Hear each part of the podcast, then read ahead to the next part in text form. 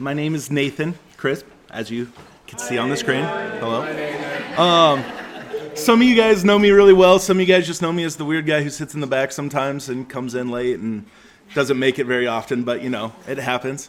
Um, I'm actually really honored to be here. I've been coming to a Bible study with Brian for over 22 years at this point, and back in the day of meeting in his basement at Christ Lutheran when he was the principal up there, and then um, he moved here, and we were meeting in his basement here for a long time, and then we were up there for a long time, and now, you know, things are down here. So if you're ever wondered why you guys haven't been asked to lead this yet, it's you have to get that 22 year mark, and then uh, that's when you get qualified for that, I guess, or something, or at least it is for me.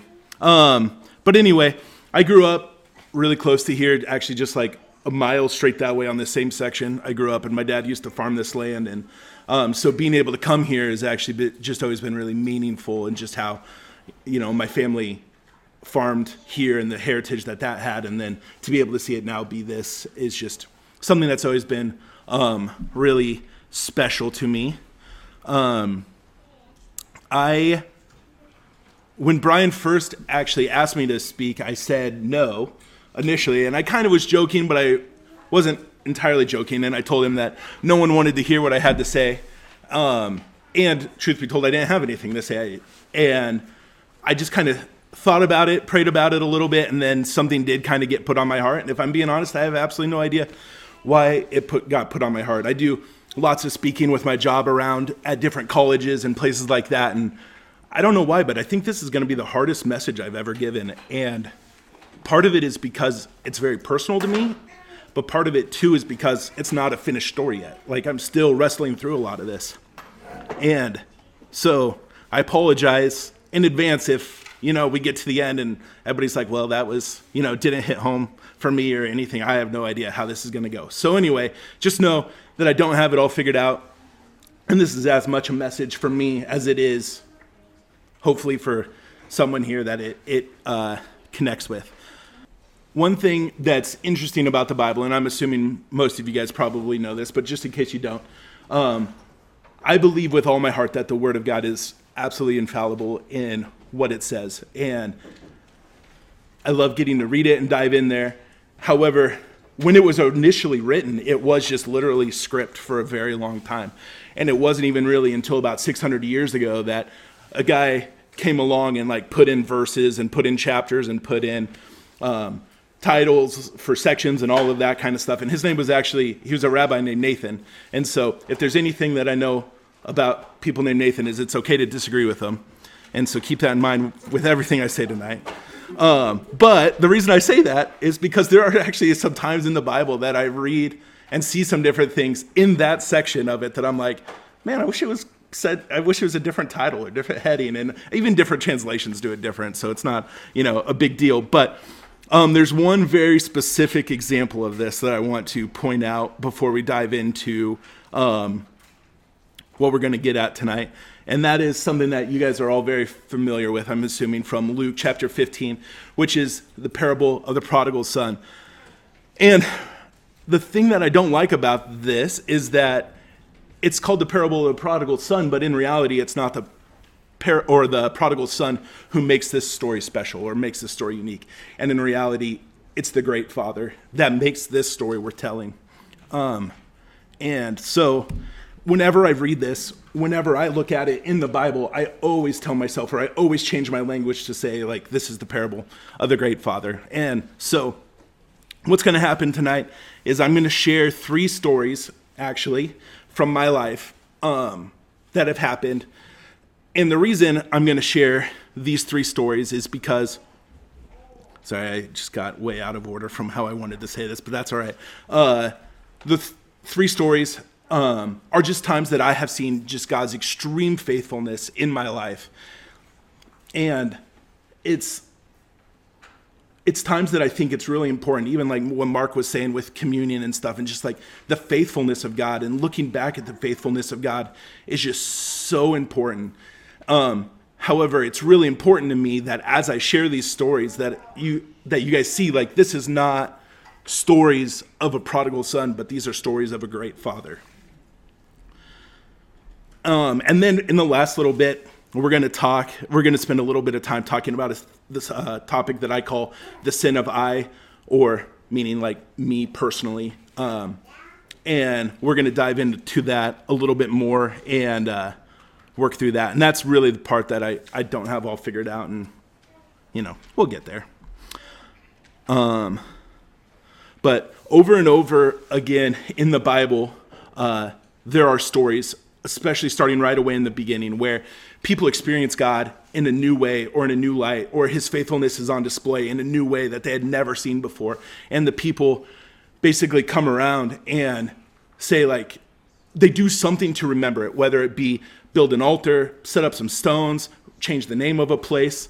Um, they do something to remember the faithfulness of God.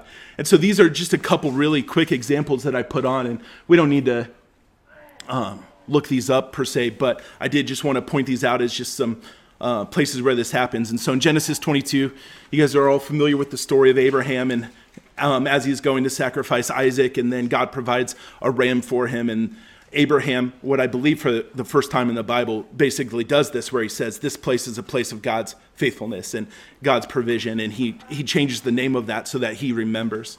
Um, we see that again in Joshua 4 um, when God parts the, the Jordan River, and then he they have 12 people from each of the 12 tribes pick out a stone and they put it there. And, and that's actually the place in the Bible where we see the term memorial stones. And again, it's just to remember God's faithfulness. We see it happen again in Exodus 17 um, when Moses was uh, raising his hands and God provided a victory in that moment. Um, and then again, they they make this place to remember God's faithfulness. And then another time that we see that is in Judges 6 when Gideon does it after his victory as well. But in reality, these are four examples, but it happens over and over in the Bible. If you actually read through Exodus, it's one of my favorite things to see in the book of Exodus is how the Israelites will come to this point of needing God and not knowing because like they didn't have a Bible to read at that point. They didn't know who God was fully, and God provided something for them. And they come away and they come away with all these new names of God because of it as they're learning about God for the first time. And so we see names like Jehovah Jireh and Jehovah Nissi and Jehovah Rapha um, and Jehovah Shalom and all these different things of ways they needed God. And they, he showed up and he delivered them in that time. And then they did something to remember him in that moment. And so, anyway, these are what I, again, these are examples in the Bible, but I'm going to share some examples from my life. And again, I don't even know why I'm doing that per se, other than God laid it on my heart for those to be shared. And I hope that they mean something uh, to you guys. So we'll get into that. I don't have many slides for this first section, so I apologize if you get bored at just looking at me because I don't have stuff to put up there. But we will get more into some of that in the in the second half. So, no, I appreciate that. I think probably like most of us, I have been a Christian my entire life. But the thing about being a Christian is I think we all have these moments where it come it changes from something that we've done or something that we've said or a prayer that we've prayed or whatever that is to a moment where it just becomes very real and how you experience something differently for the first time. And I remember very vividly giving my life to Christ when I on Christmas Eve when I was 5 but it didn't become real to me until many years later when I was probably like 13, 14, somewhere in that range. I was on a mission trip in Puerto Rico and it, something very distinct happened. And I remember being faced with this choice and coming away and saying, you know, I want to be all in. I want to live my life sold out for God. And so at that moment, some things just really changed. And I remember just a couple weeks after that, I came back here and I was at a place called Mana Resort and uh, Brian was there actually talking that night, and it wasn't the point of his entire message. However, one thing that he did talk about was Isaiah uh, chapter 6, verse 8. And it's one of my favorite ver- uh, verses in the Bible or sections in the Bible, and it talks about how um, God was basically saying like who are you going to send or whatever and isaiah then comes back and says here i am god send me i'm assuming you guys are pretty familiar with that and something about that just really struck me that night um, and so I remember going back, laying in on the floor of this cabin on a mattress, and just laying there in this moon. The moonlight was shining in. I remember it very vividly, and just feeling this calling on my life to pray that prayer and just basically say, like, "Here I am, God. Like, send me." I have no idea what you are going to do, but I want to be willing to be a servant on this end of it. Um, let me tell you something about that. Like, in my opinion, like it's a pretty dangerous prayer because if you pray it and you mean it, like he's gonna do something amazing. Um, and so I prayed it that night, and very quickly after that, uh, I, I really had a strong um, conviction put on my heart for my school that I was going to. And the school that I was going to was uh, Kenesaw, just up the road. And it was a pretty rough place to be, in my opinion, at that point in time, if I'm being honest about it. There were not many Christians. Being a Christian was not a popular thing. Um, there were a lot of people that were really, really hard on Christians, and they were the popular kids. And like, it was rough. Um, my brother actually transferred out of Kenesaw and went to Adams Central at that time. And there was a lot of things that went into it, but without question, one of the things was is the amount of persecution he was receiving while he was in school. And so God put the school on my heart, and I started praying for them and started praying for this revival to happen and for people to come to know Christ. And we uh, had a group that was meeting every Friday morning. It was just a small group of Christians. There was like eight of us usually. And we would meet, study the word, and then we'd go to school together. And so that summer, before summer or the school had started, I really felt led to go to school. And so I actually went up to the high school and just like walked around the grounds and prayed and prayed for the school and prayed for the people in it. Um, and that year, again, I take no credit for it. I said this at the beginning. This is not the story of a prodigal son. This is a story of a great father. But God did just absolutely amazing things. Like, I cannot tell you, I've never been a part of something like that before or something like that since. Where just like daily, it felt like people were coming to know Christ, people were seeing Him, people were being having their lives transformed in one way or another. And we got to a point where we started, like I said, with like eight people, and by the end of that year, there was almost 40 people coming to this Friday morning uh, get together that we had and that's almost half of the entire high school was coming to uh, this Bible study. And just the people that were there were surprising. The lives that were being transformed was surprising, but like it was just absolutely um, amazing to see. I remember this would have been like 2001, somewhere in that range when this was all going down. And one time, an administrator from the school pulled me in or pulled me aside and said, do you realize that you're going to bring what happened in Columbine to our school? And I said, No, I'm just bringing Jesus, and I can't control what else happens. But I just remember that, and I remember, sorry, I've practiced this a lot of times, and I never cried. There was, there was actually one point that I did cry, and I was like, Nope, I got to cut that out. so it's not in here. Um, but just the things that God did was absolutely amazing. There was one guy in particular who gave his life to Christ that year. And it was actually the guy who persecuted my brother more than anybody else. And to this day, he's a pastor somewhere. And it's just really, really amazing what God did. And I'm just so thankful to be able to have been a part of it. All right.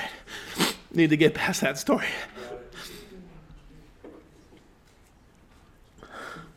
So, anyway, kind of wrapping that up again, like I really hope. I don't know why God wanted me to share that here. I've never, I don't think, shared that story um, before to more than just a person. Uh, but, whew, all right. We're going to transition a little bit to another story. Um, which is bad because this story is actually a lot more personal to me, I think. So, but like I said, I practiced this and I haven't cried a single time. So hopefully, hopefully we'll get through it. Um, after I graduated college, uh, I was fortunate enough to graduate college in December of 2009, right at the peak of the recession. And I graduated with a degree in criminal justice. Um, and at that point, no federal jobs were being op- or no one was leaving federal jobs and any federal jobs that were open were being closed and there was just nothing going on. And so i actually moved out to denver and i ended up getting a job at apple. And it was very different from this world not or this world it's meaning nebraska. Not only was it different being in the city but just the environment the culture the uh, viewpoints you name it everything was different but I believe that it was a really important season in my life and I learned a lot and I am really thankful for it. But getting a job at Apple was very strange because it was crazy hard to get in. They had almost 500 applicants per open position that they had at that point in time. And so even to get an um, interview was hard, let alone getting a job. But the thing that was strange about it is once you got a job, frankly, it was very very easy. And it was very very easy to keep that job and just live there. And it it unfortunately led me into this place in life of just extreme complacency. If i was to define that season of my life at least the beginning of it that's the word i would use to des- describe it is complacency. And that is no more um, and it was in every area physically mentally emotionally every in every way um, i was really experiencing this complacency and that very much came to a head one night. And I made some terrible, terrible mistakes that I'm not going to get into right now. But a lot of people who have that part, a part like that in their testimony, would really describe it as rock bottom. And that's where I was at for me. Um, even though some amazing things had already happened and amazing things were to come, like there was this point in the middle of complacency and rock bottom. And I remember driving home, got getting home and laying in bed and just thinking just like what am i doing with my life? Like what what am i living for? And what am i doing? And why am i in this place of complacency? Why am i making getting myself to this point of making these kind of mistakes? And just all of this stuff was going on. And and if you remember before i was laying in bed when i prayed that prayer down in manna and i was laying in bed at this moment. It's kind of a theme. It's actually going to be in the next story too as a spoiler. But I was laying in bed and I just held, I just had this really strong conviction come over me that I needed to just like change my life and change my life as drastically as I could possibly think of. And so I don't know why it came to me and I have no idea why it came to me in that moment, but I basically decided at that point that I wanted to become join the military and become a United States Navy SEAL. And so I need to pause for a second in this story and add some clarification to just that and say it's important to me that I note that I did not join the Navy. I never became a SEAL. I didn't even join the military in any form. However, it did usher in this really impactful season in my life. And so it's important to know like, that's what I wanted to do, even though I didn't end up doing it. So that's a spoiler for the end. But we need to jump back to the beginning. And so I decided in that moment that I was going to wrap my life around discipline, that I wanted to be disciplined in every way and in every area of my life physically, mentally, spiritually, emotionally, in every way. I wanted to be disciplined. And so I remember getting on my phone and like looking up like what does it take to be a navy seal and i found this like list of requirements and i was like all right that's pretty daunting i was in terrible shape at that point i was like 350 pounds and um I was like, okay, you know, I know where I need to go, but I don't exactly know where I am. And so the next morning I woke up, went outside, went for this little jog. Keep in mind I'm in Denver and like 300 pounds, 350 pounds. Things were not going well, so I like just about died after about 100 yards. And there was no, I tried to do some push ups. There was no way, no sit ups, absolutely no pull ups. And but strangely, I'd always been a really good swimmer, so I had that going for me, at least one thing. Um, and so I, I was really at this point in this crossroads where I was like, all right, I know where I'm at now, and I know where I need to get, and there's only one thing left, and that's to that's to go. And I remember very distinctly praying in that moment that it's like, God, I'm not asking you for um, discipline. I'm not asking you for motivation. I'm not asking you for any of those things. All I'm asking is that if this is the path you want me on, that you'll keep me healthy and you'll see me through in that regard. And so I started working out and I started working out crazy, crazy hard. And the weight that I had just started coming off unbelievably fast to the point that I decided I was going to work out every day for 100 straight days. And in that 100 first days, I lost 80 pounds. And then after that, though, I just kept going. And for the entire year, I got to a point where I'd go and run, and I might run anywhere from like five to 20 miles on a given day, go work out, do like body weight exercises for another two hours, and then swim for like another two hours after that. And then that was usually all done by about 11 a.m. And then I'd go to work at Apple for eight hours, go to home, go to bed, get up and do it all over again. And I loved it. Like, if I'm being absolutely honest, if I could look back at any point in my life, that is the time that I felt most alive. That is the time that I felt more connected to God than I have ever felt at any other. And I absolutely loved what I was doing. Um, after about a year, I had lost about 150 pounds. So I was down to about 200 or just a little bit under 200 pounds. And I went in and talked to a Navy recruiter for the first time and told him who I was and what I was doing and what I where I wanted to go. And um, I, they did some little tests and stuff. I could tell that I was pretty legit and um, capable of doing those things. And so they, I ended up signing this. Uh, it's called the delayed entry program. So I got into the delayed entry program, intending to take part in what they call the SEAL Challenge which is basically just this challenge where they take a whole bunch of people who are all aspiring special forces or Navy SEALs and they compete them against each other, and the best of, of those people get set to SEAL training. And it's still a very long road because even at SEAL training, something like 75% of the people drop out of it. But this is just basically a ticket to get in the door to go to SEAL training. And so I got into what they call the SEAL Challenge as part of the delayed entry. Um, and as a part of that, they asked me if I wanted a mentor, and I was like, yeah, sure, why not? At any given point, there's something like a thousand Navy SEALs who are active in the United States, and so there are quite a few retired and um, retired SEALs around. However, the SEALs is not exactly a community that just brings in Christians. And so the fact that they gave me what I would call a random, in reality, it had to have been God's grace, mentor who was a crazy strong believer at that point in my life was absolutely amazing. And so he and I started working out. He and it was basically just his job to get me as ready as I could be. We started doing Bible studies even together though, because of that shared faith on top of our workouts and all kinds of stuff. And it was it was really amazing. At that same point, I was then started I was able to start going to the armed forces training facility that they have in Denver and doing workouts with other guys who were all in the same program as I was. So there were about 40 of us any given week who would go there, and we'd actually go three times a week. And there was a whole bunch of retired special forces guys there who loved just absolutely torturing us and putting us through the most brutal workouts you could ever imagine. And it was just like three hours of pain and three hours of punishment and we'd all go home and come back and do it again a couple days later just because for some reason we loved it. But it was really kind of crazy. And so I actually, there was one specific workout that they called the Master Chief Motto workout that they'd put us through, and I brought it. And so this is what we would do. And this is usually just the first half of the three hours or so. Um, I don't know why in the military, but they don't just count things ever when you're doing workouts. They like will count count them in twos or fours or eights or whatever. So we would start at the top and just work our way through this, and it doesn't get too hard. I think until number twenty six. Yeah, twenty six.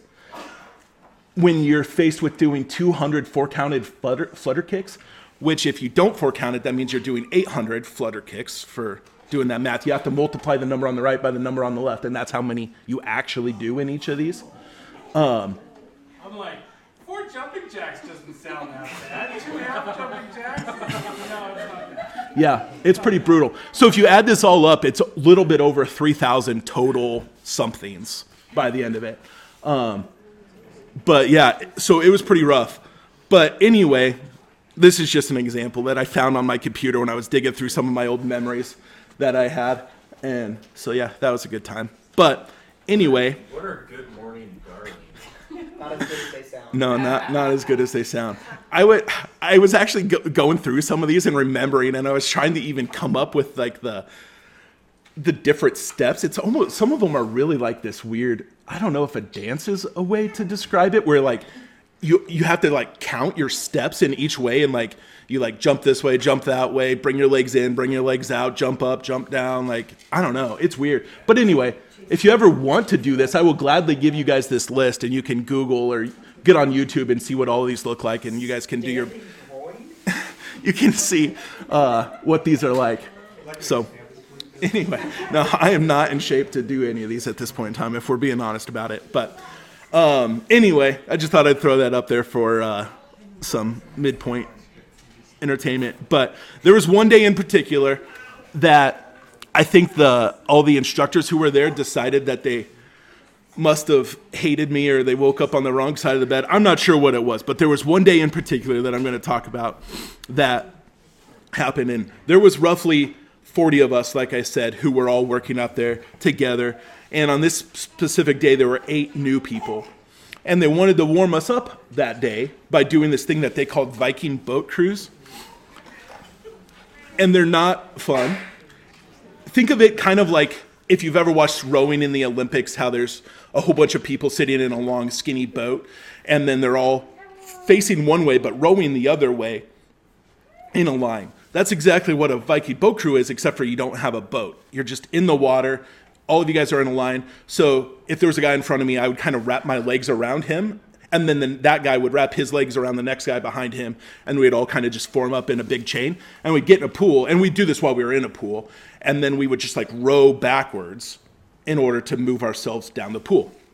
And the reason that it's hard is because you might do this so you take a row and you like go to like get a breath and you can't because you're underwater.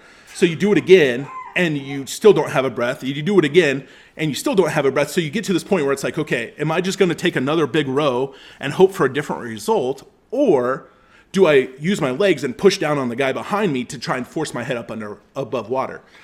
But the thing that's hard about that is you have no idea where that guy's at in the same process and mindset you are in and so you push down on him when he was planning on pushing down on the next guy and all this stuff, and then it just turns into a disaster.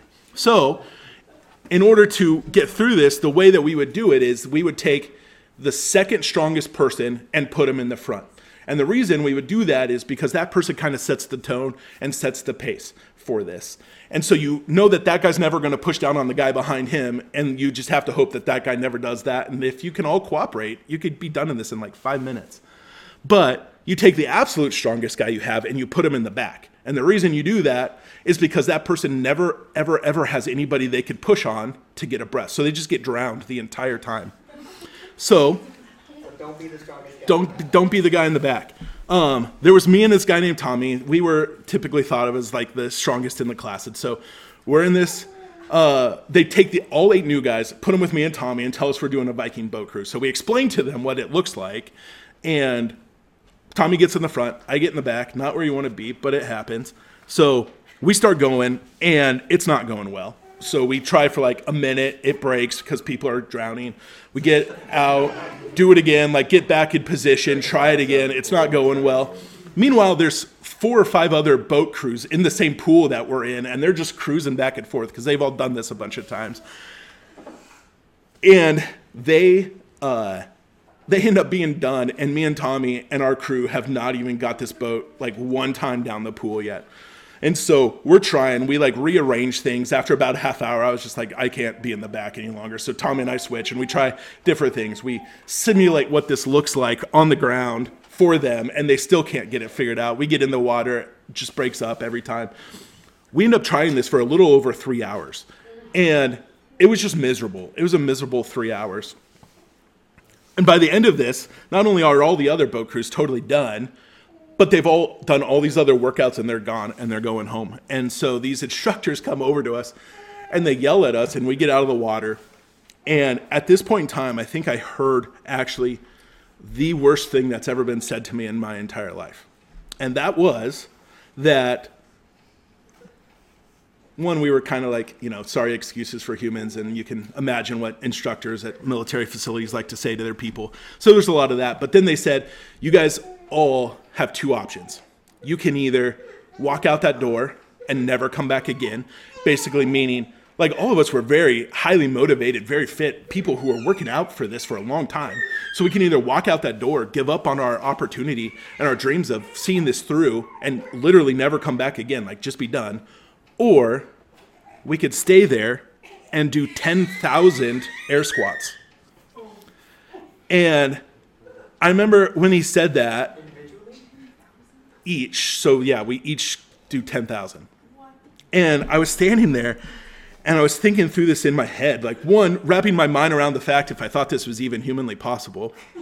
And two, how long would it possibly take to do 10,000 air squats? And meanwhile, I look over and Tommy's already going. So, like, I start, you know, doing squats and we're all standing there doing these squats and we get probably three or 400 in and it's kind of like telling of how this is going to go. So, two of the guys at that point quit and they walk out the door. And again, they walk out to never come back. And it was probably after about another thousand that two more guys quit and leave. And another couple guys hung with us, probably to about three or 4,000. And the thing that was very lucky at that point in time is those guys felt bad enough for me and Tommy, knowing that we had been there much longer, went and actually got food and Gatorade and all this stuff for us and brought it all back and for us. And we're Tommy and I just stay there doing these squats. We were working on doing about 10 per minute. That was our goal 10 per minute, stop, shake it out a little bit, and then go again 10, shake it out. And if you do the math on that, that means we're going to be doing this for a little bit over 17 hours straight. And so, and again, this is after three hours of getting drowned in the pool, too. So, like, things are not good. But anyway, so Tommy and I stay there and we work through it. And we were actually still there when all the instructors came back the next day for the next class that was coming in. And we were still there doing these squats. And Tommy and I walked out, and I, I just, after we got to 10,000. You walked out. well, You still had gas in the tank. It, so that's actually where I'm kind of going with this story, which is crazy. But we walk out. Tommy's hobbling a little bit more than I was, and I told him I was like, "Dude, I'm going home. I'm icing, and I'm stretching, and I'm going to bed because we've been up for at that point for like 30 hours too." And so, and Tommy's like, no, dude, I'm going to the hospital. And so he did. he left and he went to the hospital. I went home, I iced, I stretched, went to bed. And when I woke up, I remember texting Tommy and he just sent me this picture of him in a hospital bed. And I was like, I kind of thought he was joking, but he was not joking. He had a serious, serious condition, which it's typically just called rhabdo, which is basically when your muscles just like deteriorate and break down and all this protein goes into your bloodstream and it's it's can be very life threatening. And so he was in the hospital. Tommy ended up being in the hospital for a little over a week from that condition. Meanwhile, I went home and I stretched, liced, went to bed, woke up the next day, took the next day off, figured I deserved it. And then by all accounts though, like I was fine. And I went back to the the facility the next day and did another one of these workouts. Um, and, and I can't explain why I was fine other than the fact that God was just there and God was faithful to me. And again, and I followed in his steps in that, or I was following the path he had for me, and he was keeping me healthy when, by all accounts, I should not have been. And so, anyway, that's a it's a very long story, and there's a whole lot more I could say on that. If you guys want to hear the rest of it, I'll tell you afterwards. But all this to say, like I said, I did not join the military. I ended up not doing it. I didn't ever. I did actually do the SEAL challenge. Um, but I never actually enlisted. But why is a different, very long story. So I'm just scrolling through all my notes to really just make sure I hit all that. But I think I did. All right. So last story I'm going to tell, and then we're going to jump into some Bible verses and uh, um, actually work through a little bit of that again, that sin of I's stuff. Um, I ended up working for Apple for almost 11 years, and I it was a really good season in life. Like I, I did all this stuff with wanting to be a SEAL, went through that. Um, there was a lot that happened, but it was just a really good season in life. However, I remember just feeling very strongly that that season was coming to an end. And I didn't know what else was going on, but I wanted, I felt like it was coming to an end and that I was supposed to move back here to Nebraska. Um, and that was kind of a scary thing because this was in 2021, so we were right at the end of COVID. and the concept of leaving this job, which was by all accounts like a crazy stable, maybe the most stable job that existed at that point in time, working for a company like Apple during this post pandemic stuff was just a, and the thought of leaving that and coming back here to an unknown was just really hard and scary. But again, I, I just felt very strongly that I was supposed to come back, and even to a point that I felt pretty strongly that I was supposed to go and work at a place called uh, Covenant Cedars, which was I volunteered there a lot when I was in high school and college. So I went on their website and I looked, and they had one job opening, and I was like, oh, perfect. That was convenient. And I looked, and it was for uh, executive director of the camp. It's kind of a big position. Um, and so I remember just praying about it, and I was like, God, like I don't know what you're doing here. I don't know why you put that on my heart, but I'll apply for it. And I applied, and I told them at the time when they called me about getting my application, I was like, Yeah, there's absolutely no doubt in my mind I'm the least qualified person who's going to apply for this. Um, however, I told them too that I don't know why it was on my heart, but God put it there, and I wanted to be faithful to walk through the door if He was going to open it. And so I applied, didn't get the job, but I remember just knowing like I still had that resolve. So without having any idea what was next, I quit my job at Apple, moved back here in Nebraska, moved into my parents' basement. Logan helped me carry in all my stuff into my parents' basement, and moved in. And there I was, and uh, I was helping my parents with some random projects and stuff like that. And probably two days later, three days later or so, one morning I'm laying in bed, like I told you, I was this is gonna come back. Always happens when I'm laying in bed. Good things, I guess. Something. Anyway. Uh, and I was laying in bed, and I get a phone call, and I answer my phone, and it was Covenant Cedars and the, the new executive director, and he basically says like, "Hey, we just had two guys quit, and we need to fill one of the positions ASAP, and we know you were interested in the, the executive position. Would you be curious to interview for one of these other ones?" And I was like, "Yeah, sure, I guess." And he's like, "Okay." Uh, when would you be able to make it back from Colorado to do an interview? And I was like, well, I'm not in Colorado and I can be there in two hours. So I got in my car, took a shower, jumped in my car, drove over there, had an interview. They offered me the job on the spot. And now that's still where I'm working to this day. So I'm the director of ministries, is officially my title at Covenant Cedars. And it's an amazing job, but again, it just speaks to me of that faithfulness of God that I didn't know why I was taking this step taking this step, quitting this job, moving back, all these things, but just like that faithfulness God showed to me. And so, again, I said this at the very beginning, and I'm going to reiterate it now. And that is that these are not stories, again, of a prodigal son. Like, these are stories of a great father. And I hope you guys see that. And again, over and over in the Bible, I showed you, we looked at some verses before where they did that as well. And I think it's important that all of us in our own lives Take that time to reflect. Take that time to look back and see when God was faithful. See when He provided in just ways. And there's no doubt in my mind that in some way, all of us have had those moments.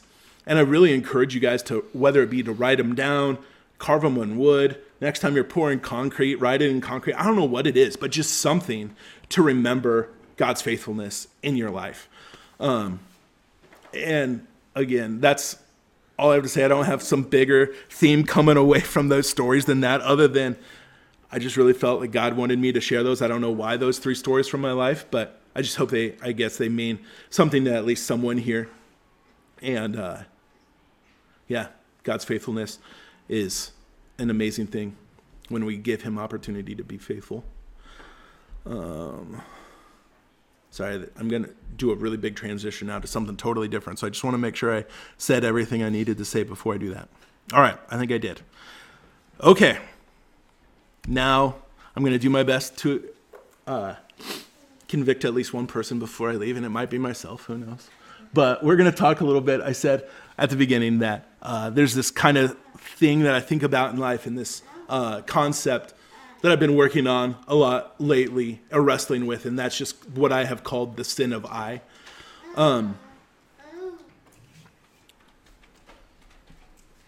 and I think, unfortunately, this is as real and as part of me as these stories that I already shared. Um, and I wish it wasn't, but at the same time, I know God is doing some uh, work in my life, and so again, I don't have all of the answers to this stuff. This is stuff I'm still very much just walking through. Um, but I feel that I'm supposed to share some of this, and so we're going to look at at uh, some of this together. And I think this is something that all of us as Christians need to wrestle with and really, um, really work through. And just it's a process of refinement, a process of becoming uh, more Christ-like. But I, I, do believe this sin comes in a lot of different forms. But we're going to talk about two kind of specific ways tonight. And the first one is pride. And we're going to look at some different Bible verses with this. And so if you guys have your Bibles, feel free to um, look these up with us. However, if you don't, I do have them all up here on the screen for you. But the first one is Proverbs 8, verse 13.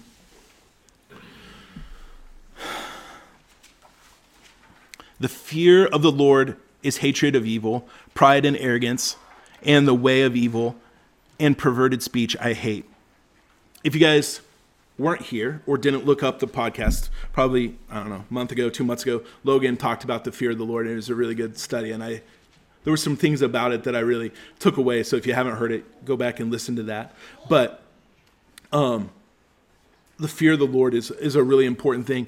When I was reading through this verse, the thing that kind of uh, caught my eye or I, I thought about is that that concept of hating pride and arrogance and what does it mean to actually hate those? And one of the stories that came to my mind was the story of joseph and how when he was put in this compromising position he literally ran from it and ran away from that because of what it meant and what it was and all of these things. And this is a little bit different but it was just something that came to my mind is that concept of if i truly hate these what is my response as a christian going to be to it? And that that uh, concept of joseph running from it was the thing that kind of came to my mind.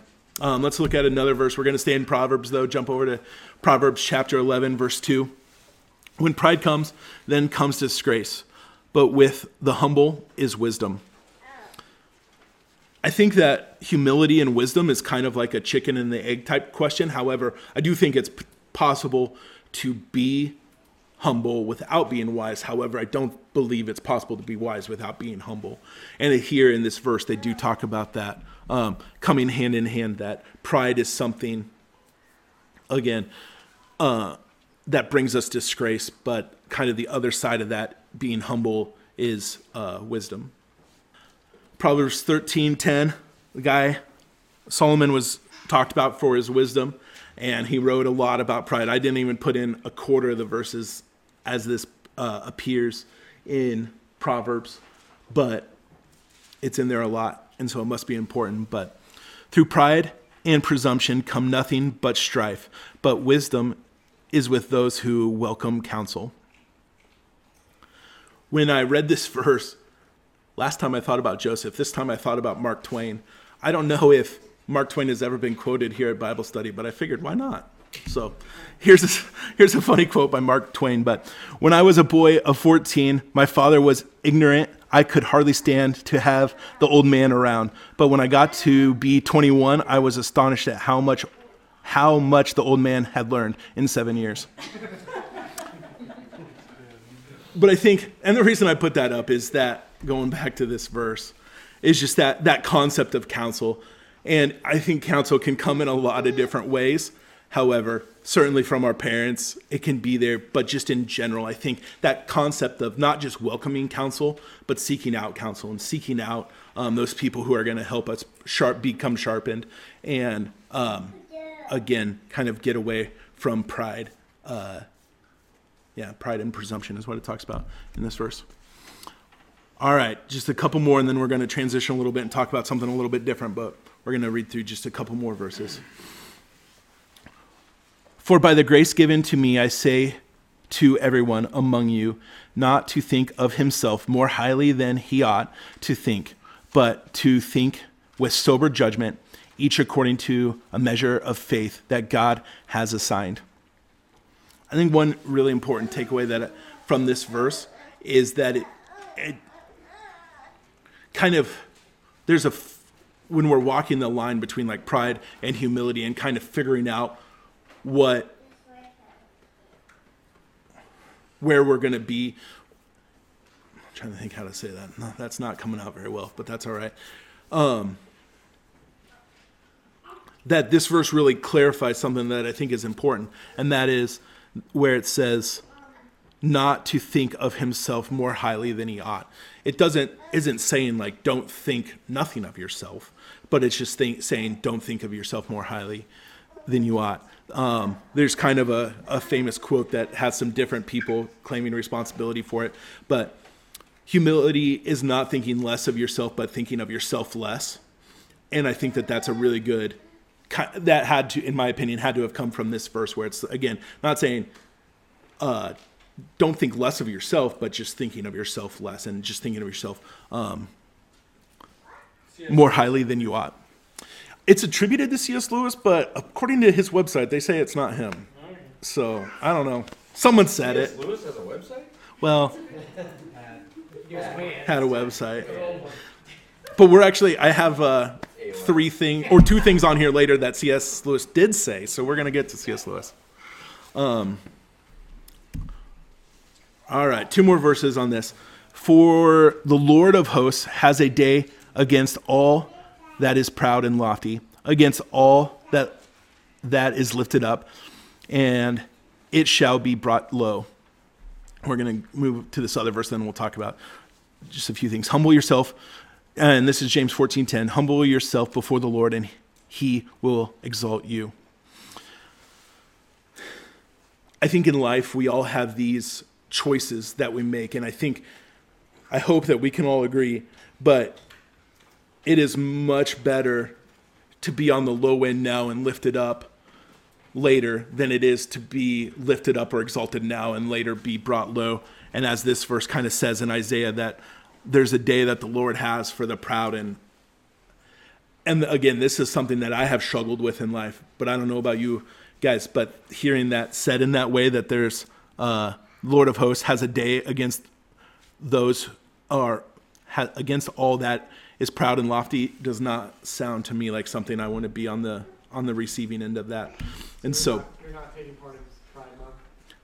no, I did actually think of that when I put this up. I meant to say that that this is not the pride that we're thinking of in today's culture. This I is, mean, it, it kind of is. this- It's a good verses to share with somebody that yeah, that's true. wanting to celebrate Pride Month. Yeah. Like, an entire month dedicated to something that we're Yeah. clearly against. Yeah, for sure. Yeah, and we're actually there's going to be a verse here in just a second that we're going to look at, or a couple things that talk about all of the different things that do come from pride and do come from um, some of these different things. But we're going to look at just a few more verses, and we're probably even going to wrap up early. I somehow cut some of the stories I was telling before, I think a little bit short, but a couple more verses, and we're going to look a little bit about selfishness. And again, this comes back. This is why I call it the sin of eyes, because there's not just one form of it. Um, there's a lot of different things that come into uh, into that sin realm, and pride and selfishness, I think, are just two of them. Mark eight thirty four, um, and calling the crowd to him with his disciples, he said to them, "If anyone would come after me, let him deny himself and take up his cross and follow me."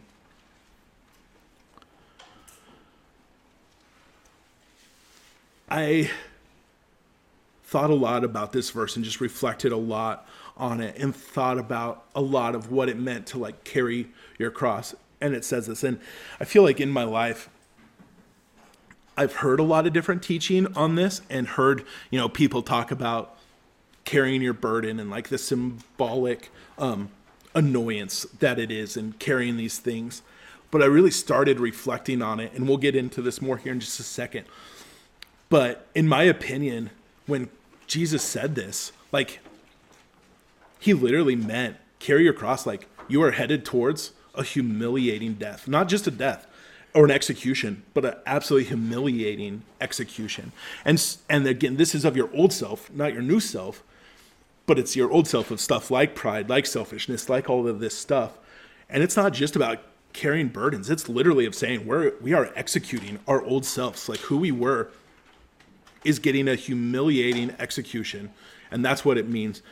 to carry a cross. And I thought it was really interesting just to kind of change my thinking on this from saying like you know it's a burden it's something that we all have to wrestle with it's all these things and it's like no like this is your old self going to execution is what he's talking about here.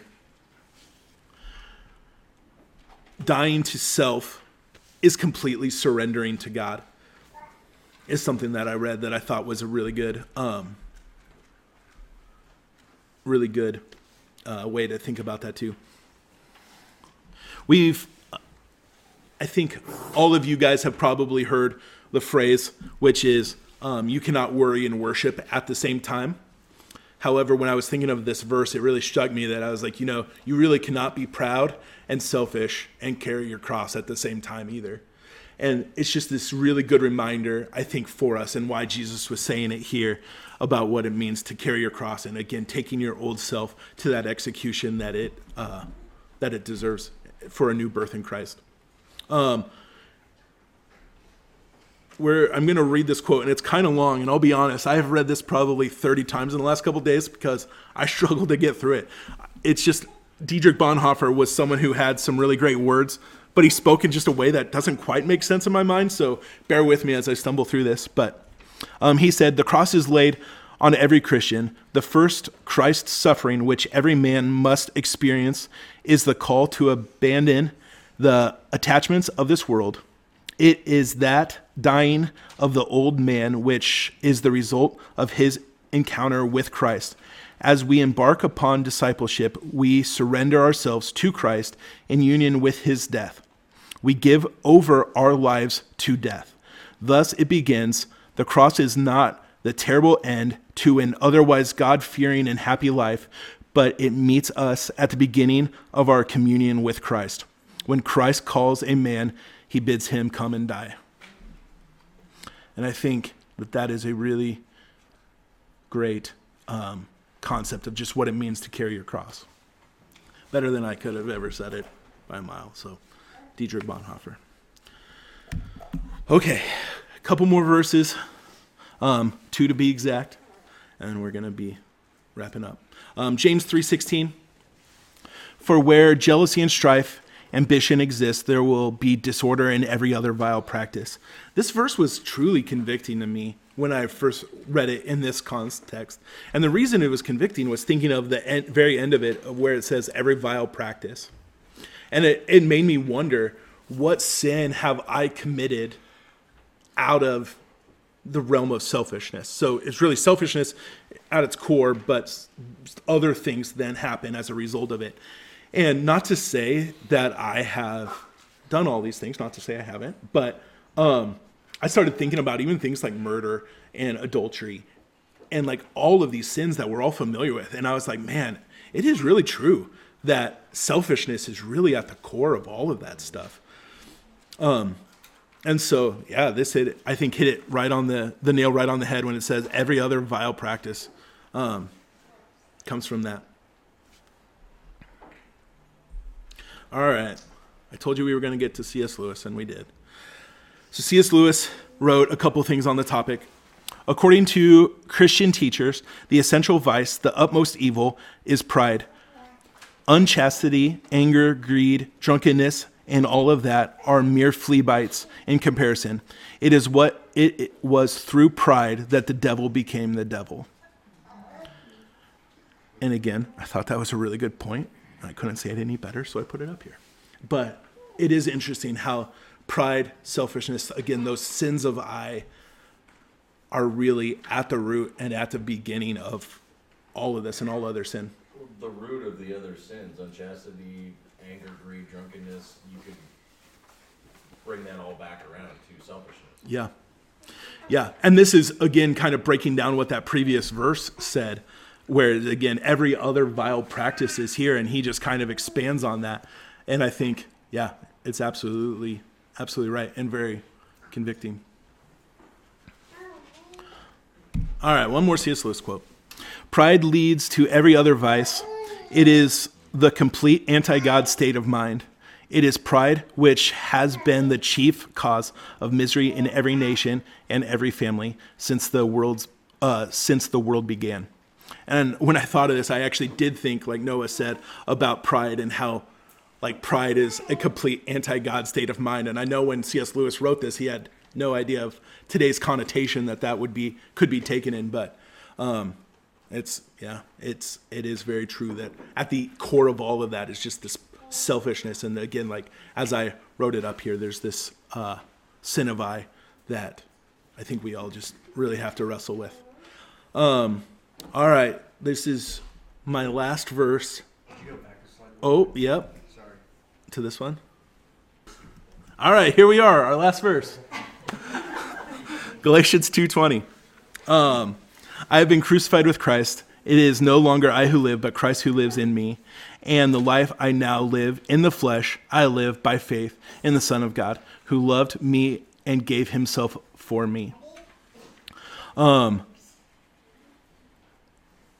this kind of brings me to this point that I'm going to make a challenge to you guys. And I have no idea how this is going to go. And again, keep in mind that this is something that I do not have figured out by any stretch of any imagination. And so this is a challenge I give to myself every single day, and I'm going to give to you guys as well. Um, but I just kind of think of it in my mind as the Galatians 2:20 challenge. And so in this, whenever I, I think of the sin of I, the thing that I note is that there is that word I in there. And when we relate that to Galatians 2:20, it says, "It is no longer I who live, but Christ who lives in me." And the challenge that I have had for myself is that whenever I speak and I state the word I, I will ask myself a question, and that is, how can I be more like Christ? And so I may say just something very vague or out of context or whatever, like, you know, I need to go to work. Eh, but just that mention of the word I then causes me to stop and ask myself, how can I be more like Christ in this moment? And so that's my challenge that I'm kind of ending this with. Yes, we talked a lot about pride and selfishness, it's all in there. But I think, like, at the end of it, like, this is Christ is ultimately the cure for that. Nothing that we are going to do is going to cure that. Christ and the crucifixion is what is, and the blood of Jesus is is what is the cure for that. And so, asking ourselves now, like, how can we live more like Christ? And so, what I don't care what it is, I'm challenging you guys to ask yourself that question. Um, whether it be, you know, I need to go spend more time with my family, I need to go to work, I need to clean the house, I need to do yard work. I need, I mean, it could be any amount of things, but just thinking to yourself and stopping and asking that question, which is, how can I be more like Christ and what I'm doing? Um, and I, I'm not saying that what we are currently doing is wrong either, but I do think in the big things and in the small things, there's always, always, always, always room to be more like Christ in those things. And so, um, that's something that's been really convicting to me is just thinking of that, asking myself that whenever I say the word I. And I would challenge you guys to to do that as well. And I think that the true impact of that and truly implementing how can I be more like Christ. Um, and again, like this could be something totally different as well because a lot of times when we make proud statements or selfish statements those are going to have the word i in it as well um, and so again it's stopping in those moments as well when there is pride and there is selfishness and saying how can i be more like christ in this whenever again anytime and every time i don't care what it is that's my challenge to you guys is to stop and think when you say the word i ask yourself how can i be more like christ and that's all i have um, I will pray for us really quick, and then we will go our own ways. Um, dear Jesus, I just thank you for this time. I thank you for this opportunity to be here and to speak. Um, again, I just trust and am faithful that the things that I said tonight just um, are of you and connected with somebody here uh, or someone who will listen to this.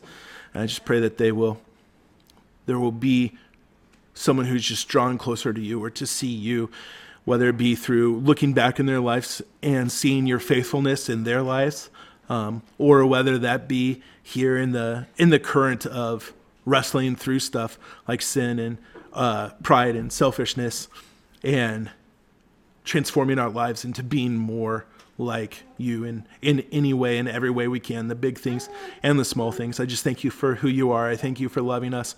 I thank you for sending your son um, for us. In Jesus' name I pray.